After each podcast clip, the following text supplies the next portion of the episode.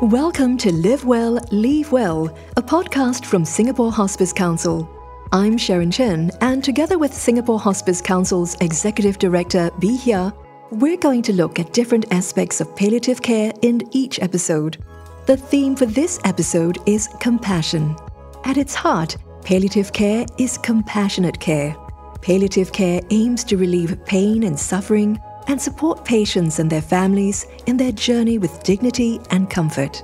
Within the palliative care field, care plans, programs, and practices are grounded in compassion, fostering an environment where each patient's unique needs and emotional well being are prioritized with unwavering dedication.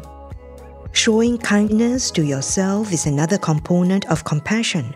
During difficult or vulnerable moments, it's this kindness that can help relieve mental and emotional suffering.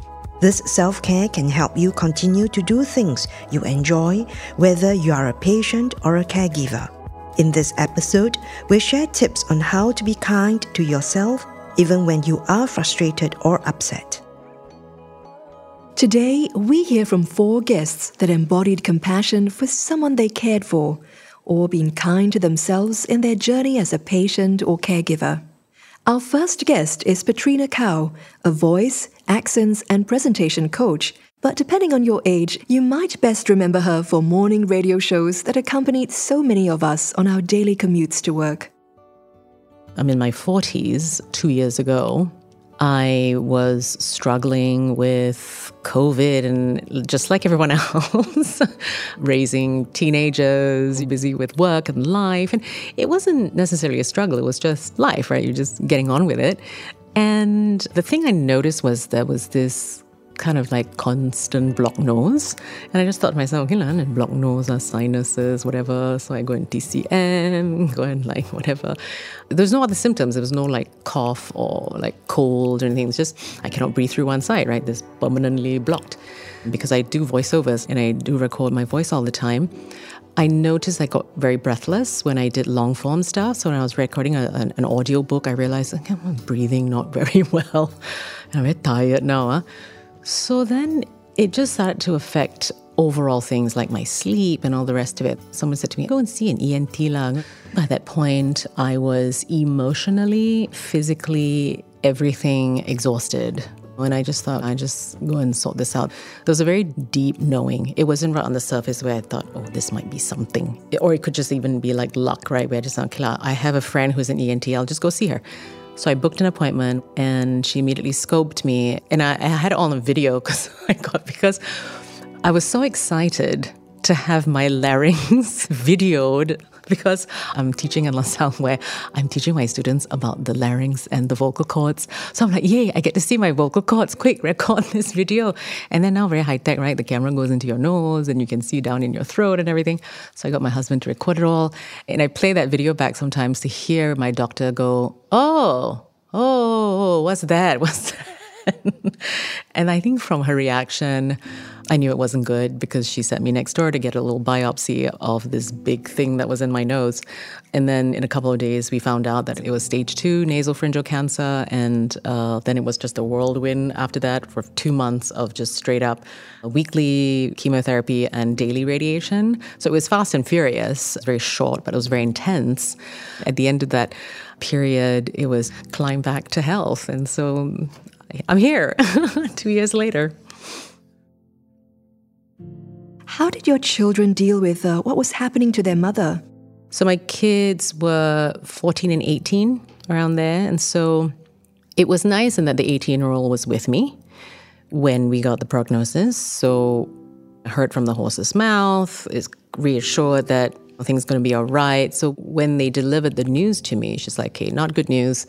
It's cancer, but I got a team of great doctors. NPC is very treatable. We hope that, you know, you'll be done and it's good.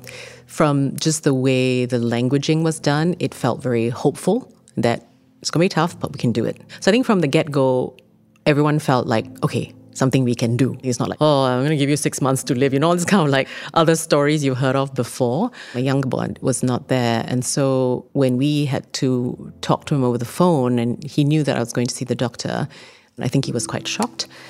But he's also younger then, and so not at that weird age of 14 where they're not very expressive.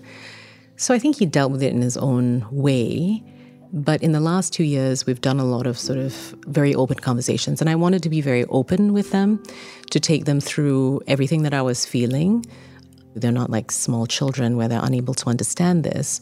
And I leaned on them, mm. especially the older one, who was also doing a big exam, doing the IBs. I wanted to involve them as much. And eventually he came and stayed with me in the hospital. And very much, I think life went on as per normal, right? I go home, I try and fix meals for the kids when I had the energy. If not, you all sort yourselves out. you know, you all sort out the laundry yourself, whatever kind of thing. Yeah. How did your cancer journey change your life? Did it change your view on what's most valuable to you? Oh, absolutely. I don't think anybody can come out of an experience like that not altered in any way. And how are you altered? I think that's very individual. I remember when the journey to recovery was happening, it was almost like a daily discovery of what the body can and cannot do. you know, it's like, hey, today I can walk all the way to this part of the bridge. Yay, you know, and not collapse. Okay, good. It was this very slow and up and downy kind of journey of very much rediscovering what my body is because it was such a physical experience. My body had gone through such a physical transformation in terms of all the drugs that were introduced to my body and the radiation and the physical burns, healing from that, healing all the wounds at the back of my throat, feeling the muscle tension and having to sort of work back at articulation again, feeling the constant dryness in my mouth, even just dealing with daily nutrition, right? What can I eat at this point? And is that enough? It was very visceral, very physical experience. The interesting thing was I lost a lot of weight. And so people are like, my God, a lot of people haven't seen me for a long time, they were, wow, you look great. You lost a lot of weight. Huh? You look great. So whether or not they knew I had cancer, it was also a very weird thing to hear because I know I haven't been great and I know I haven't been well, yet to be told all the time that I look great, did I have to go through all that to lose weight and therefore be told, this is now when I look great? and is that a mark of health and success and wellness? I don't know. I wasn't sure about that. So at this point where I feel more physically well, mentally and emotionally working on my sort of self, I feel like only now I can say, okay, let me work on what feels like I can have control of what wellness is, right? There's no impediment anymore to what I can and cannot eat. There's no more impediment to how I move. I'm daily feeling stronger and I'm eating well. I was such a yao kui person, a very food motivated person, and clearly food was my crutch. To have that taken away from you in such a stark way, to then discovering what you can eat again, to then realizing what is food and how am I giving myself nutrition was a journey. You know, but I don't think people appreciate how much work and effort and intentionality that goes into being good to yourself or treating yourself with respect. It's like, how do you eat? How do you sleep? What do you think? And how to think is all of that. I think that is what is very profoundly changed for me. Petrina's story vividly captures the multitude of changes and challenges inherent in any illness journey. It emphasizes the pivotal role of compassion for oneself in moments of frustration and taking each day in one's stride. Our next guest is Mr. Muhammad Adri, a senior staff nurse specializing in palliative care at Ng Teng Fong General Hospital. I was inspired initially by the palliative care team when they looked after my grandmother who was sick in Ng Teng Fong until she passed on uh, in the hospital itself. So, with this passion and inspiration, I decided to take up my advanced diploma in palliative care. And once I'm done with my study, I expressed interest in joining the team afterwards. My role in the palliative care team is not only to explore physical symptoms, but also to identify any psychological and social distress that my patient will go through. It is basically just understanding what is important to them and their views of the current illness and medical treatment as well. And on top of that, I also want to understand if there's any concern issue that caregivers and family members might have when caring for patients or going through this tough journey. Example, with their grieving and how are they accepting with all this. This will also help us plan a discharge much better for the patient and also for the caregivers as well. We work hand in hand and closely with our medical social worker, physiotherapists, occupational therapists, and also our community services colleagues, lah, like our home hospice team. This is to provide support to patient and family member in the hospital and also at home when they decide to go home. In your line of work, what encompasses compassionate care and how is this different compared to other medical specialties? In palliative care, we always emphasize on looking at patient not only at their physical symptom, but also their psychological, social issues that they might have. So during my studies, we have a lot of emphasis in developing the skills of communication and how do we approach such difficult topic to discuss with our patient and family members. We also have to listen to our caregivers and family members as well to explore any of their fears, concerns, opinions, and views of patient current condition and the treatment plan and the plans uh, moving forward as well. Uh, we can understand what is important to them at this juncture of life and understand why they make certain decisions. To what extent has compassion been integral in establishing connection and rapport with your patients and their families? I spend a lot of my time listening to my patients and also family members and caregivers. Sometimes all they need is just a listening ear to express their concern, fears, worries, and opinion as well. So, understanding all this will help us to provide appropriate support and help to guide them through this tough journey as well. For family members and patients who have difficulty in accepting current situation and events, we will slowly try to ease the family into the acceptance and guiding them through the challenges that they are facing to make the process a lot and smoother and easier for them. We hope that we will develop that trust between the healthcare provider, patient and family members as well to continue to provide reassurance and ensure that they feel supported throughout the whole journey. Has your understanding of compassion evolved over your career? When I started nursing, we always find it easier to label patients and family members, ah, yeah, they are being difficult or stubborn in certain situations. But as the time goes by, you realize that um, how people react and cope to different news, different bad news or different stressful situation is different lah, from one another. And also that they grieve differently and react differently to losses. Some patient who loses their independence or family losing their loved one, they will act differently lah, based on it. I think one of the important thing in our line of work is not to easily just label or judge patient and family members, but to understand what is their views and feelings at that current situation so that we can understand why they act or make certain decisions. Singaporeans are known to struggle with talking to someone with life limiting illness, worrying that they might say the wrong things, which could lead to hurtful disagreements. Now, what advice can you share about approaching end of life conversations with compassion? It is true that end of life conversation is not common in a household. We don't talk about it very openly to our loved one. We often see patients and caregivers have different views on different situations. Uh, it can be as simple as whether to bring patient back to the hospital. Some patient might not want it. Some family members still insist on it, and it might cause a lot of tension as well. Other example would be, let's say, where some patients feel like going through some active treatment, like chemotherapy, is a form of suffering, but some family members still feel like it is beneficial for the patient. So all these can cause a lot of tension between family and patient as well. So it's not very easy for family members to decide sometimes when patient is unable to speak for themselves when they become unconscious.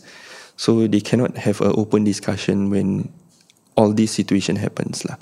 So when they want to make certain decision, they might feel a bit lost and guilty. In my opinion, it's always good to talk about this life and death, end of life conversation lah, with our loved one it's also important to talk about it when we are still healthy. We will be more understanding of one another to see what is important to us in life and how we want to approach our medical treatment in case we have any life limiting illness. For patients who have life limiting illness, I think it's more towards understanding of how they feel and what is their experience going through the treatment journey. Sadly, there's no way to sugarcoat the topic of life limiting illness. Having an open conversation about it will help us to understand each other better. Lah. Patient will have their say on what is important to them and how they want their treatment plan to be sorted out. And it also helped to give the caregiver the confidence and to guide them to make decision when their loved one could not do it anymore. End of life conversation should not be a one time thing. I think it should be regularly follow up between one another so that we can see whether there's any changes to our priority and also views.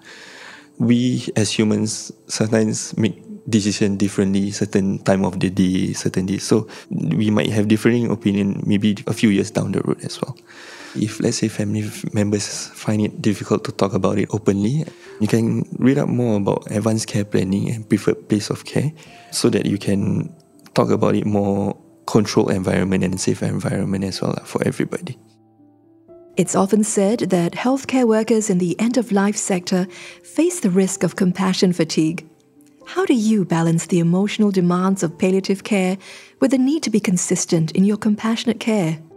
We do face a risk of compassion fatigue because we deal with emotions every day. Basically, it's okay for you to cry with the patient and be emotionally attached at that period of time you are talking to them, but we should not be crying more than the patient or the family members. And also learning how to detach ourselves from the emotion afterward. We advise a lot on self care for the family members because we understand that taking care of someone who is at the end of life is difficult as well. For myself, I would definitely want to finish work as soon as I can and then go home immediately and then see and spend time with my children. I think having them around has been my source of joy and they have been helping me to ease the burden of work, especially emotionally as well. Adri, can you share your advice about being kind to yourself and others? So the only advice I have would be to be more compassionate and understanding towards one another. Lah. Everybody have their challenges in life. Some days might be good for them, some days are bad. And it's always good to just slow down and help out wherever we can. There's this saying, it takes a village to raise a child. So I think it's a good ideology to live by because we don't live in this society alone. We need our community and our society as well to help us grow and nurture in one way or another. Sometimes for me, greeting my cleaners, porters, or anyone working in the organization by saying a simple hello, good morning, we might not know that it might make their day and also make might make their, them feel better as well. Thank you, Adri, for the wonderful advice. Demonstrating compassion reflects empathy, understanding, and genuine concern about the well being of others. This holds true for healthcare professionals, caregivers, and individuals alike. Embodying compassion allows us to foster meaningful relationships built on mutual respect and emotional connection. We met Grace Sim, an occupational therapist at Dover Park Hospice, in our episode on dignity. One way she shows compassion to a patient is through the practice of Namaste Care and the concept of compassionate presence. Namaste Care is a program created by a social worker by the name of Joyce Simard. And she first created this for patients with dementia in the nursing homes. And mainly is to engage them through their senses rather than just let them lie in bed and look at the ceiling. She do this program to make them feel engaged again. So the basic three principle is a calming environment, soothing sensory engagement. So we might put on some lights that we can shine on the ceiling, shine on the wall. We use aromatherapy for smell. We use music for hearing stimulation. Uh, we do massage for human touch. And at the end of the session, if patient's still awake, then we will offer some drinks or food if the patient can still eat. Anybody can do Namaste care, just bearing in mind these three principles. I have this patient who has very strong death anxiety. He is calling out every two, three minutes. He will press the call bell and, and when nurses come to his bedside, he said, please sit with me. And then I tried Namaste for him and it's so powerful. Just that 15 minutes of the soft music that he likes, the aromatherapy, that touch and he fell asleep. And I always tell people the most rewarding thing for a namaste session is when your patient snores because when they are in pain, they cannot sleep. When they're so breathless, they cannot rest. They're so anxious, they don't dare even to close their eyes. But after your namaste session, if you hear your patient snoring, you know that you have achieved your objective. Using namaste, being there with your presence, giving the assurance with your touch, it is so powerful. Our final guest has faced three recurrences of breast cancer, with the latest diagnosis being terminal. Despite enduring many challenges throughout the years, she's learned to be compassionate towards herself, using this kindness to lift her spirits through her journey. Hello, my name is Wai Leng. I'm 43 years old this year. I've been running a translation and copywriting business with my husband for the past 20 years. The first time I was diagnosed, I was only 36 years old. So that was stage two breast cancer. It was very early stage. I went for a lumpectomy followed by chemotherapy.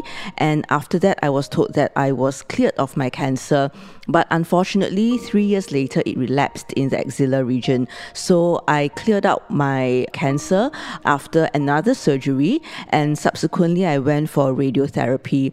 Unfortunately, again, three years later, which was last year, it relapsed. The cancer had spread to my lungs, my bones, and my liver with the new drug that I was given, it's called Enhertu. It really brought my cancer under control. The cancer activities in my body have declined quite a bit and my cancer markers have been falling. So that's really good news. While I know that the cancer is not going to go away, after all, it's terminal cancer, I have also learned not to worry too much about the future because we never know what the future brings. Instead, I have learned to be more appreciative of what I already have and to live life in the moment because, after all, it's the present moment that is most important. Sometimes we are so hung up over the outcomes, we are trying to have control over everything that we miss the joy of the journey. And I realized that sometimes the more we try to control the outcome, the more the outcome will turn out different from what we expected. Instead of wanting things to turn out your way 100% of the time, which is not possible, I have learned to just go with the flow and to just appreciate the magic and possibilities that unfold with each passing moment is part and parcel of enjoying the journey instead of just looking towards the destination. How have the discussions with family and friends regarding your health and well being evolved over time? Is there anything you're doing differently now? They have definitely been there for me. My husband has been taking care of my everyday needs, and some of my family and friends were really supportive. They gave me the emotional support that I needed during this tough time. If we pay attention to our negative feelings, we might just be able to give ourselves the time and the space to heal from these emotional wounds and to move on from there.